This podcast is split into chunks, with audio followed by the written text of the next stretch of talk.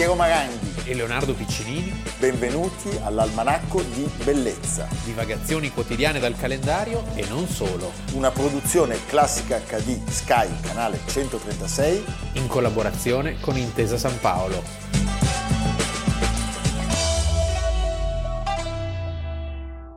Almanacco di Bellezza, 18 maggio, Leonardo Piccinini. Piero Maranghi sorriso a 32 denti perché perché una grande amica dell'almanacco, cioè non è Michelangeli che è diventato lardo stagionato, ma c'è il lardo stagionato. Fantastico. Eh? Abbiamo ricevuto da una grande amica, Iarna Elisabeth Mann, da Massa, da Massa, il lardo stagionato. Voi capite che per il nostro futuro questo è il procione deve stare fermo. Tenetelo sì. fermo. Io sono felice ma già un po' preoccupato perché so che... Ma sai che lo mangiava Morsi con la cotenna? Eh? E non solo, sì. un amico... Alvise Lazzareschi ci ha mandato tramite la nostra amica un libro bellissimo, L'evoluzione del gusto, pesce o carne, 25 buoni motivi per non scegliere. Giusto. La società editrice Apuana. Evviva. Evviva. E che cosa c'è qui? Delle ricette pazzesche, Leonardo. Sì, adesso ti lascio a... Ti posso solo sì, dire, sì. cotoletta L'iniziativa. Di, cotoletta di vitella al pepe rosa insaporita dalla bottarga di tonno, tagliata di manzo con pesce spada sì. affumicato e cream. Beh, Mi sembra di... Eh, felicità. Sono d'accordo su Siamo tutto. Siamo d'accordo sì. su tutto, annaffieremo tutto con dell'alcol denaturato e in, in bellezza ah, filetto di manzo con acciughe, mozzarella e zucchine. Buono. Ah, Jarna Elisabeth Mann, veramente grazie, grazie, grazie. Eh? Bellissimo. Bellissimo, bellissimo. È buonissimo. È buonissimo, guarda che cos'è. Eh? Adesso questo qui fa una brutta fine. Questo, questo qui finisce subito, già stasera. Evviva, un contributo. Come i cinenotiziari di parte tedesca commentavano quegli eventi. Dallo sbarco a Salerno, avvenuto il 9 settembre 1943, gli inglesi e gli americani hanno percorso nell'Italia meridionale 120 km. 120 km in 7 mesi, gli americani e gli inglesi hanno incontrato davanti a Cassino una durissima resistenza germanica. Dalle rovine balzava il paracadutista germanico che respingeva a fianco dei granatieri gli attacchi con gravissime perdite da parte del nemico. Oggi tutto il mondo parla dell'eroismo dei paracadutisti germanici ai quali gli americani sul fronte di Cassini hanno dato il soprannome di Diavoli Verdi. Queste riprese di Cassino sono state girate nei giorni in cui infieriva la più dura lotta tra le rovine e nelle strade sconvolte da bombe e granate di questa città si è formato un campo di battaglia che nei momenti decisivi permette solo la lotta corpo a corpo. Leonardo, eh, abbiamo già parlato di Cassino e dell'abbazia Cassino. di Monte Cassino. Eh, l'abbiamo fatto quando ci siamo occupati dello sbarco di Anzio. Oggi lo facciamo in maniera eh, più approfondita, più compiuta. Sì, perché le due vicende sono contemporanee. Lo sbarco di Anzio inizia il 22 gennaio del 44, la tentata avanzata di Monte Cassino il 17 gennaio. L'infilata di errori degli alleati è abbastanza, e oggi ne parliamo, abbastanza sorprendente. Sì, e oggi ne parliamo 18 maggio del 44 perché ci vogliono 4 mesi per, per vincere conquist- la resistenza tedesca, la famosa linea Gustav e aprirsi in questo modo la via per l'attacco verso Roma. Verso Roma è, è una serie di errori eh, è una serie anche di controffensive dei tedeschi devo che devo dire, dire sono, eh, sono, molto ben organizzati. Il fatto e, che non mollino mai. No, poi lì a Cassino in particolare c'è questa figura molto complessa del generale Fridolin von Zenger und Etterlin, eh, che era un militare di grande carriera e che veniva da una famiglia di funzionari del Baden-Württemberg. Lui e i paracadutisti tedeschi daranno prova di grandissima capacità sì, militare. Paracadutisti che si erano fatti le ossa in Russia. Sì. D'altra, parte, d'altra parte un esercito, quello degli alleati, un esercito multietnico, multinazionale, dove ci saranno gli indiani ad esempio, che saranno molto capaci e avranno perdite inimmaginabili, inimmaginabili. e i famosi e famigerati, famigerati. Gumier del generale Juin che, che, non parteciperanno alla sfilata per la no. presa di Roma come punizione per gli stupri, le razzie commesse durante questa eh, avanzata. Sono gli episodi della ciociara. La no? ciociara, cioè. bravissimo. Allora, come ci siamo arrivati? Il 10 luglio gli anglo-americani sbarcano in Sicilia, in 38 giorni riescono a conquistare l'isola e poi incominciano a impasticciarsi perché permettono di fatto ai tedeschi di organizzare nel migliore dei modi La ritirata. la ritirata. C'è un grande successo strategico e pensate anche in questo quanto i tedeschi comunque imperterriti vadano avanti, perché il 25 luglio viene arrestato il capo del governo Benito Mussolini e c'è la firma dell'armistizio di Cassibile con tutto quel disastro dell'8 settembre. Eh, la ritirata dei tedeschi però è veramente metodica, nel senso che loro distruggono quanto sia possibile per lasciare eh, terra bruciata e non lasciare le infrastrutture agli alleati, a questo gruppo composito di alleati che risalgono lentamente e con molta fatica eh, la, la- la penisola. C'è un lungo dibattito sia in casa alleata che in casa tedesca eh, su quale fosse il fronte da salvaguardare, perché era prevista per gli alleati un'offensiva a giugno, la famosa operazione Overlord, lo sbarco in Normandia, e quindi si temeva di sprecare troppe energie nel sud. Erano particolarmente gli inglesi che insistevano su tenere forze in Italia, in particolare Churchill, forse anche pensando a- al dopo. Al dopo. E i tedeschi d'altra parte non volevano occuparsene troppo dell'Italia meridionale per non sguarnire il fronte a nord. In realtà, come poi è stato dimostrato, diciamo che le cose sarebbero cambiate di poco, un po' perché le linee ferroviarie nella Francia erano state bombardate e quindi le truppe che erano lì erano le uniche possibili eh, da impiegare, e un po' perché la- la- l'idea di comunque tenere impegnata la Germania eh, in Italia, cioè sul fronte italiano, era considerata una cosa doverosa anche dal punto di vista dell'immagine, anche se come vedremo la cosa è molto più lenta del previsto. Lentissima. Allora, il comando è sotto la guida del feldmaresciallo Kesserling, nome Sì. che ci fa sempre tremare i Sì. polsi, eh, e di von Senger. Sì, Eh, dal 4 ottobre i tedeschi hanno preparato la linea Gustav. Che cosa fa questa linea? Sfrutta i rilievi naturali della nostra terra che sappiamo avere tutti i suoi restringimenti, le sue alture. sì, in realtà erano due linee, la prima si chiamava Gustav, 10 km alle spalle della Gustav c'era la linea Hitler, La- e poi ci sarebbe Sì. stata anche la gotica. poi c'è la su. gotica più su tra Pisa e Rimini. Allora, eh, è un, un accesso imper- in- impervio, la valle dell'Iri, eh, che dovrebbe appunto una volta oltrepassata permettere l'accesso alla via Casilina e quindi arrivare a Roma. Il Liri è il torrente rapido, rapido di nome di fatto, tant'è che molti affogheranno, in Affogheranno. questo torrente che aveva una corrente veramente impetuosa. Il quinto corpo d'armata riesce ad attraversare la valle del Volturno e si trova a soli 65 km da Cassino. Che cosa arriva? Arriva anche il generale inverno, diciamo, il Sì, generale neve. Quindi si aspetta... perché eh, eh, c'è un inverno particolarmente rigido e le vie di collegamento sono devastate. Ecco, eh, il 17 gennaio del 44 comincia la prima battaglia di Cassino. Il quinto corpo d'armata è una forza estremamente multinazionale, polacchi, neozelandesi, indiani, francesi, inglesi, americani e c'è una serie di avanzate che però diciamo portano a poco. A singhiozzo. Perché i tedeschi intanto hanno la posizione migliore e poi sono ben equipaggiati e, eh, e quindi sono delle avanzate un po' stile prima guerra un mondiale. po' delle cioè- vittorie di Pirro. Sì, si conquistano poche centinaia di metri.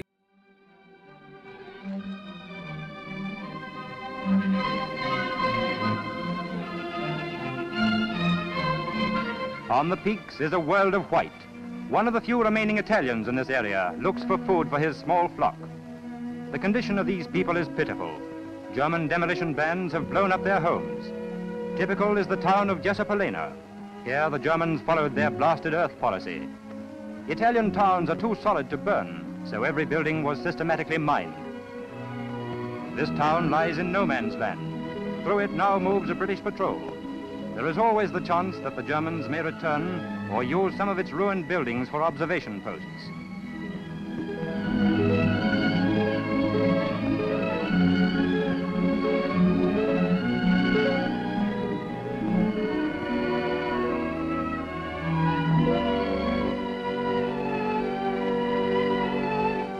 At scattered points, men check their equipment after digging it out of the snow.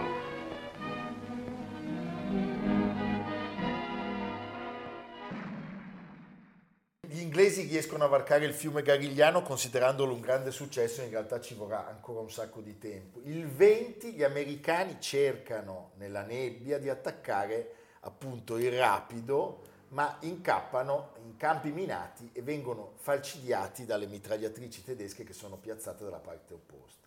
I pochissimi che riescono a attraversare il fiume sono costretti a tornare indietro se non appunto andare incontro alla morte per annegamento. Ci sono tutte delle, delle, carneficine disumane che non servono assolutamente a niente, ci sono migliaia di morti, eh, feriti, prigionieri, mentre i tedeschi solo poche centinaia. E eh, nel frattempo il 22 gennaio c'è lo sbarco di Anzio che dovrebbe servire diciamo a eh, far retrocedere i tedeschi, a far ritirare i tedeschi per paura di essere eh, insaccati no? dall'avanzata a nord. In realtà, come abbiamo raccontato più volte, lo sbarco di Anzio eh, si perde in mille titubanze, per cui Kesserling in breve tempo riesce a portare nuove truppe e a costringere anche lì gli alleati a una, una lunga stasi. Quindi sostanzialmente gli alleati devono combattere su due fronti, ad Anzio e a Cassino e, e c'è uno stallo in entrambi. E poi li abbiamo citati prima, saranno molto importanti nel bene e nel male, gli algerini, i tunisini e i marocchini. Che sorprenderanno gli stessi tedeschi perché ci sono delle creste che vengono considerate impossibili. E loro ci arrivano. Ma sappiamo che il corpo di spedizione dei marocchini, che veniva selezionato per tribù, avevano queste lunghe casacche con il cappuccio e eh, erano famiglie, intere famiglie che si muovevano agli ordini delle, dei, degli ufficiali francesi e, ed erano famiglie di pastori, quindi abituate a, a lavorare, a combattere nelle, nelle, situazioni più difficili. Tant'è che verranno ammirati dallo stesso comandante tedesco von Senger. Loro riusciranno a conquistare due colli, che appunto ritenuti inespugnabili, il Belvedere e l'Abate. Poi saranno costretti a una ritirata 1300 i morti. Sì, Beh, e, sono e... numeri veramente... Ricordiamo che Cassino, appunto sulla strada, ancora oggi è una via di comunicazione molto importante, è dominato dall'antichissima abbazia, la casa madre dei benedettini, la più importante delle abbazie benedettine e uno dei più famosi monasteri della, della cristianità fondata da San Benedetto che era invece di Tronto.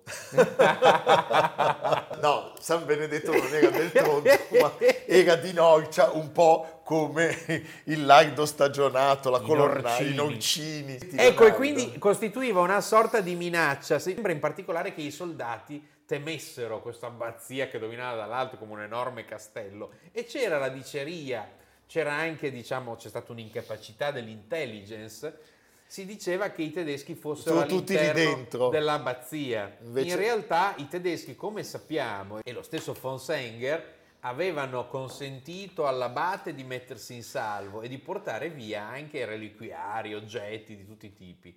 Quindi i tedeschi non c'erano nell'abbazia.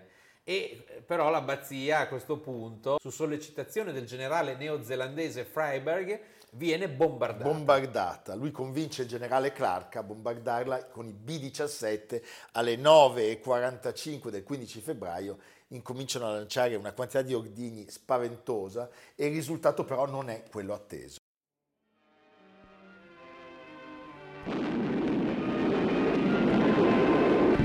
On the following day, fortresses, Mitchells and Marauders, a squadron at a time, showered high explosives on the Abbey every 20 minutes or so. After careful deliberation and with every reluctance, the decision was executed.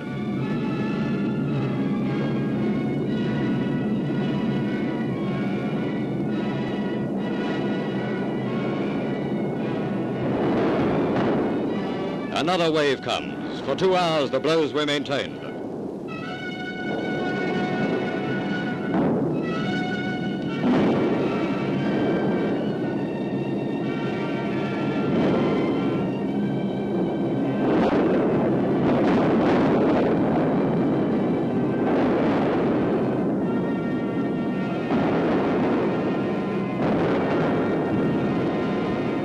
German troops were by now reported to be seeking escape.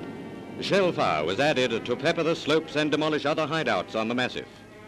Sound cameras catch this amazing scene.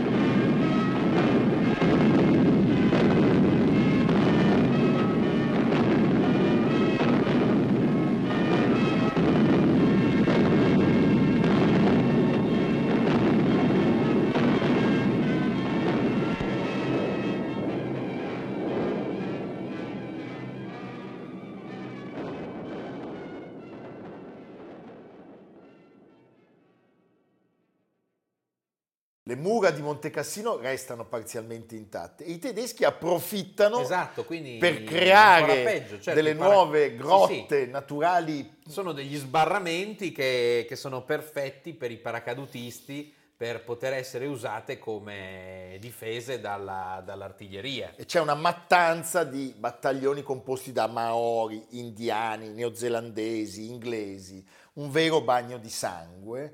Pensate, muoiono circa 500 soldati. La terza battaglia è quella che si svolge dal 15 al 30 di marzo, doveva incominciare il 24, ma la pioggia insistente aveva eh, sconsigliato eh, l'attacco e per non perdere, dire, le buone abitudini, gli americani e gli inglesi continuano a bombardare la città di Cassino, che Certo. ormai però è stata fortificata dai tedeschi. Cassino che da centinaia di anni, fino al 1863, si chiamava San Germano e poi Cassino. Allora, tutto questo oggi è stato ricostruito, l'abbazia, Sai che io ho e la città è stata anche spostata rispetto al vecchio centro storico. Io bambino ho conosciuto la bottega artigiana fiorentina che si era occupata di una parte del restauro di tutte le parti lignee, la famosa bottega Bartolozzi e Maioli. Certo, perché poi l'abbazia sarebbe stata ricostruita. Come tutti hanno riconosciuto, questo è stato uno dei più grandi errori della seconda guerra mondiale, il bombardamento di Monte Cassino, e è stato utilizzato anche dalla propaganda nazista, da Goebbels in primis, cioè si tendeva a sottolineare la, la furia beluina degli alleati e invece il rispetto della cristianità da parte dei tedeschi, tant'è che addirittura vengono fatte delle interviste all'abate, il quale ha detto ah cosa è successo, poveri noi, no, così, eh, dei tedeschi. È una piccola Dresda in termini quantitativi perché 775 bombardieri sganciano mille, mille tonnellate di bombe e 190.000 cannoneggiamenti. Eh, la precisione chirurgica della- dell'operazione È molto relativa. è molto relativa perché sappiamo di indiani e marocchini che vengono colpiti dal fuoco amico, almeno un centinaio di Penso. morti. Allora, i tedeschi che hanno fatto appunto la loro esperienza anche in, in Russia sono abilissimi attraverso l'utilizzo dei paracadutisti e quindi riescono a tenere le posizioni. A un certo punto eh, lo stesso von Senger si deve dichiarare perplesso nell'insistenza degli, a- degli avversari nel continuare questa, questa terapia lì, sì, di accanimento. certo. E eh, dopo un aprile passato a riorganizzare le forze, gli americani e gli inglesi capiscono che è venuto un momento di non ritorno, cioè che è necessario riuscire a sfondare. non hanno più tempo, Non hanno tempo. all'inizio di giugno è previsto l'invasione della, della Normandia e loro devono riuscire ad arrivare a Roma. E l'11 maggio, dopo 40 minuti di cannoneggiamento, comincia l'ultima battaglia. Allora, il maggior successo è dovuto ai gommier francesi eh, che spugnano Montemaio, eh, che però è molto più a sud di, di- di Cassino, ma di fatto obbligano i tedeschi a ritirarsi e eh, a questo punto eh, i pochi tedeschi rimasti di guardia a un certo punto devono fuggire per evitare di finire eh, nelle mani del- degli alleati. E quindi lasciano campo libero, i primi a entrare nella- nei resti dell'abbazia sono i polacchi. I polacchi che issano la bandiera polacca, pensate come era composto questo esercito. Sì, io invito tutti ad andare a vedere Monte Cassino e a andare a visitare, a rendere omaggio a queste migliaia di combattenti, perché ci sono i cimiteri polacco, inglese, americano, tedesco, e 30.000 morti. 30.000 morti. Noi ci congediamo ascoltando Lei Now, che è il- il- la melodia eh, dei polacchi, quella che loro eseguono quando issano la bandiera. L'esecuzione che ascoltiamo è registrata però a Cracovia.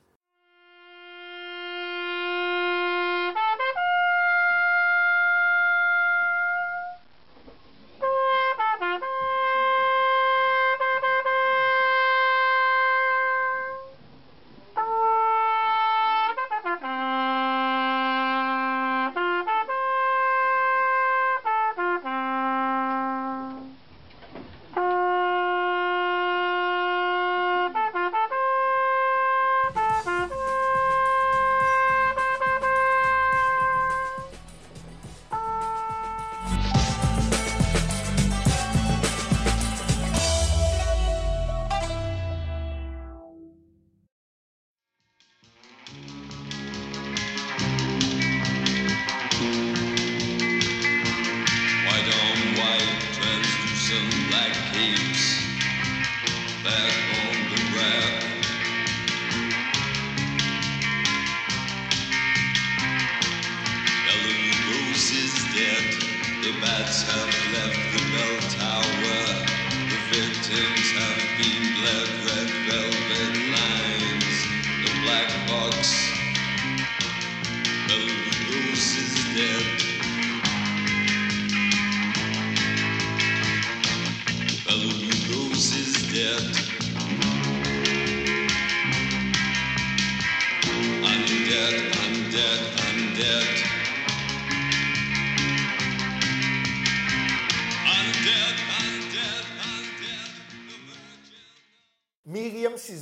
mezzanotte, Sp- spariglio totale, perché uno dice di che parliamo adesso? Allora, eh, il film è un film di Tony Scott, il fratello di Ridley, straordinario regista, ha fatto alcuni film bellissimi.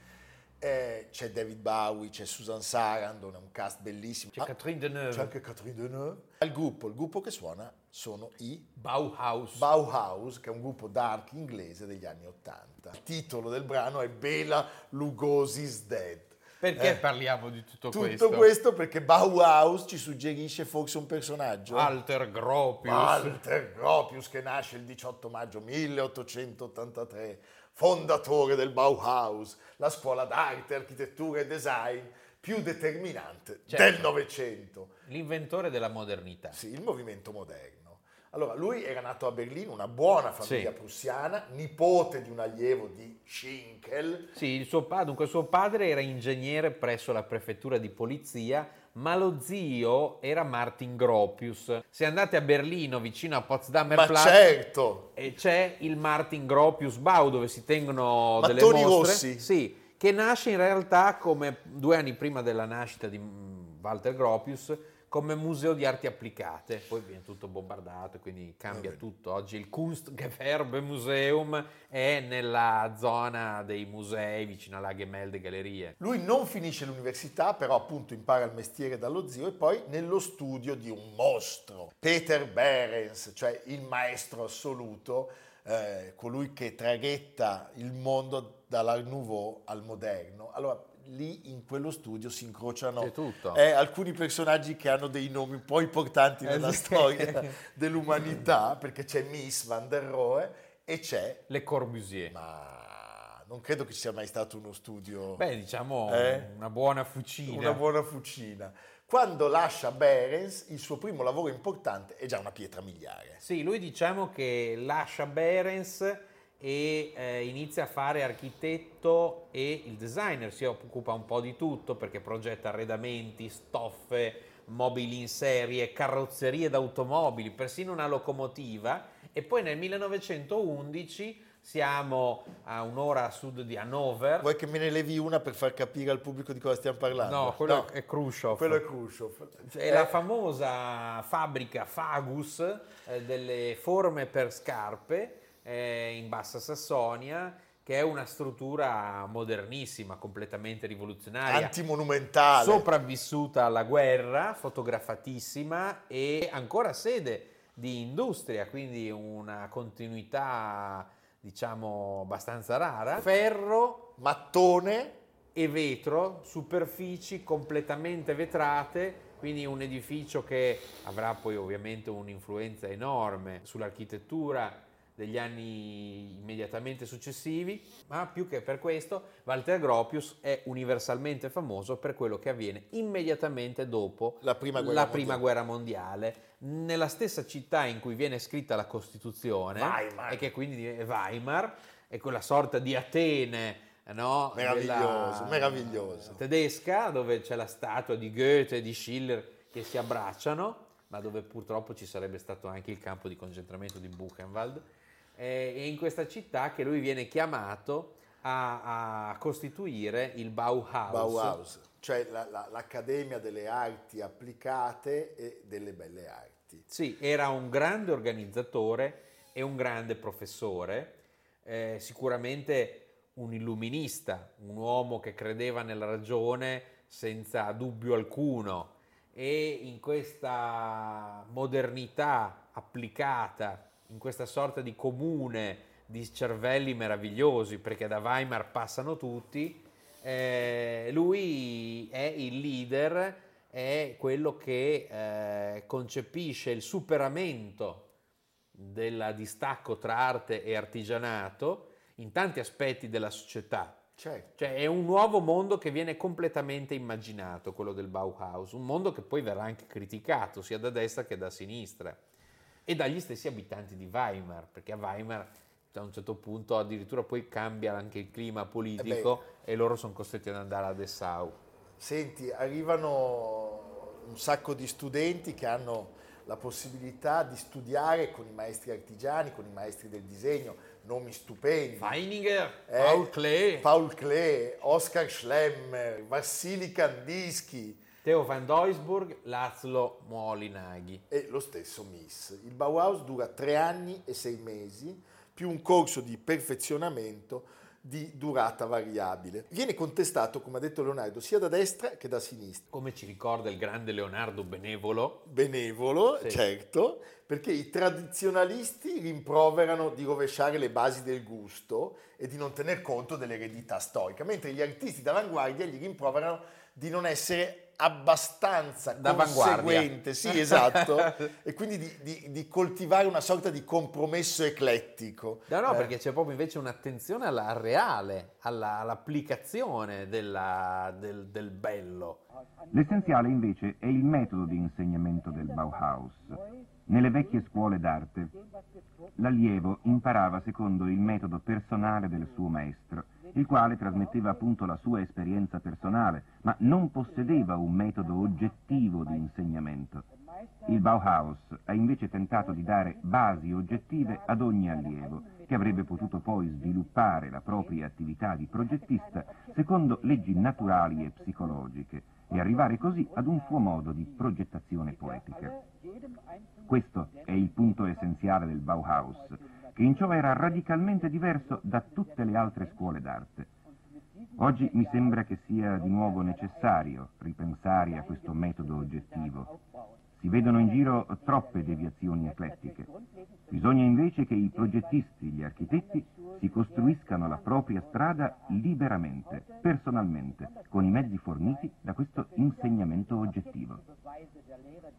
Ecco, a tutto questo si aggiunga che i- i 200 studenti maschi e femmine erano certamente piuttosto eccentrici. C'erano molte donne. facevano un casino dell'ostia in Sì. città e molte lamentele, eh, è un- qua un po', un po' borghesotte, Eh, certo. costringono il trasferimento da Weimar. Non si riesce più a dormire. Non si dorme, qui c'è la movida a Dessau, quindi sempre nella, nella Sì. Germania Est.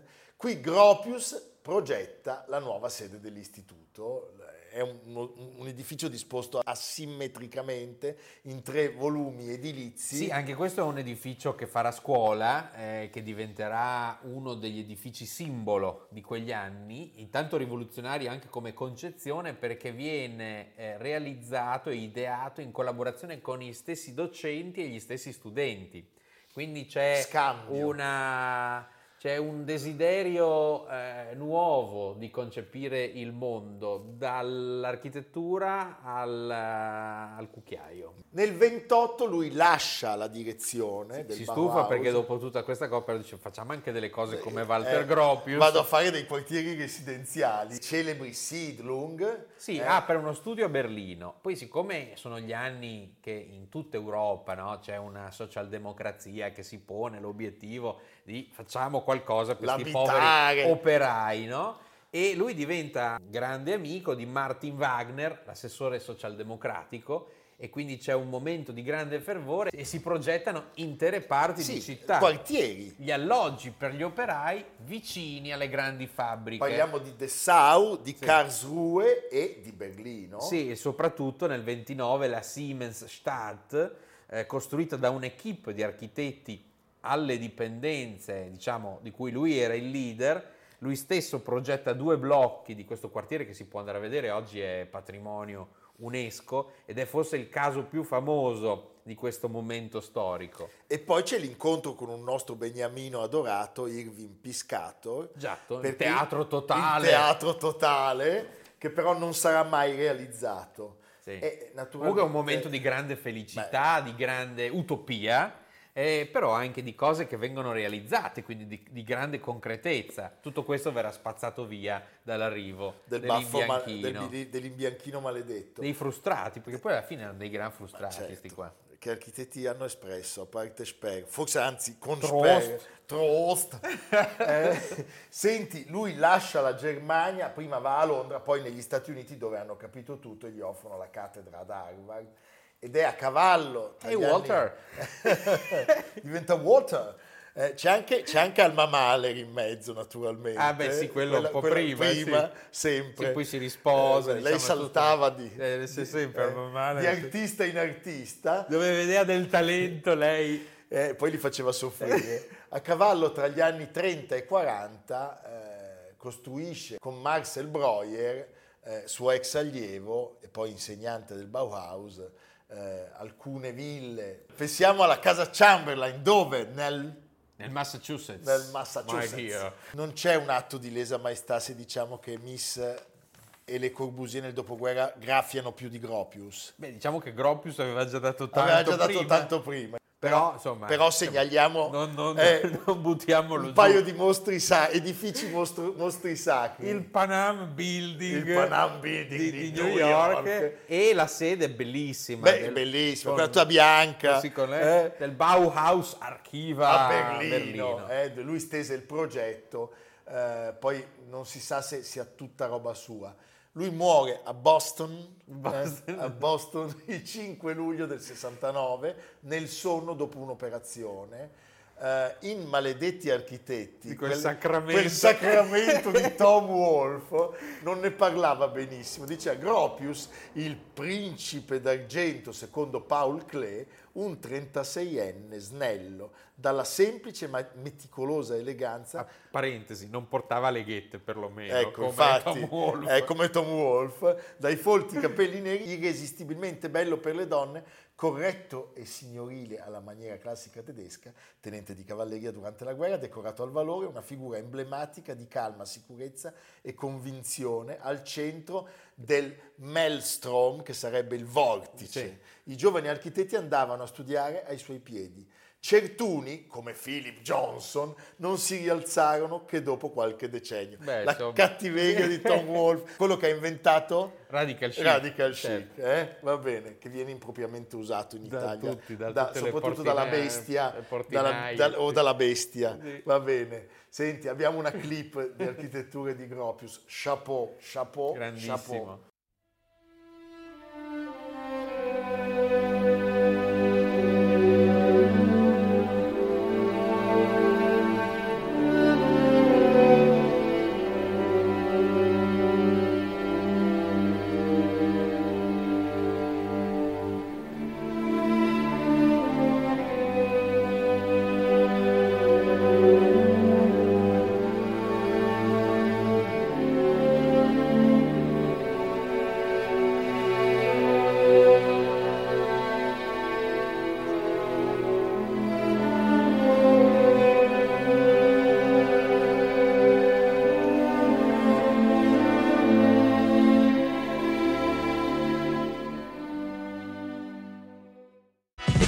Almanacco di bellezza a cura di Piero Maranghi e Leonardo Piccini. Con Lucia Simioni, Samantha Chiodini, Silvia Corbetta, Jacopo Ghilardotti, Paolo Faroni, Stefano Puppini. Realizzato da Amerigo Daveri, Domenico Catano, Luigi Consolandi, Simone Manganello, Valentino Puppini. Una produzione classica HD, Sky Canale 136 in collaborazione con Intesa San Paolo.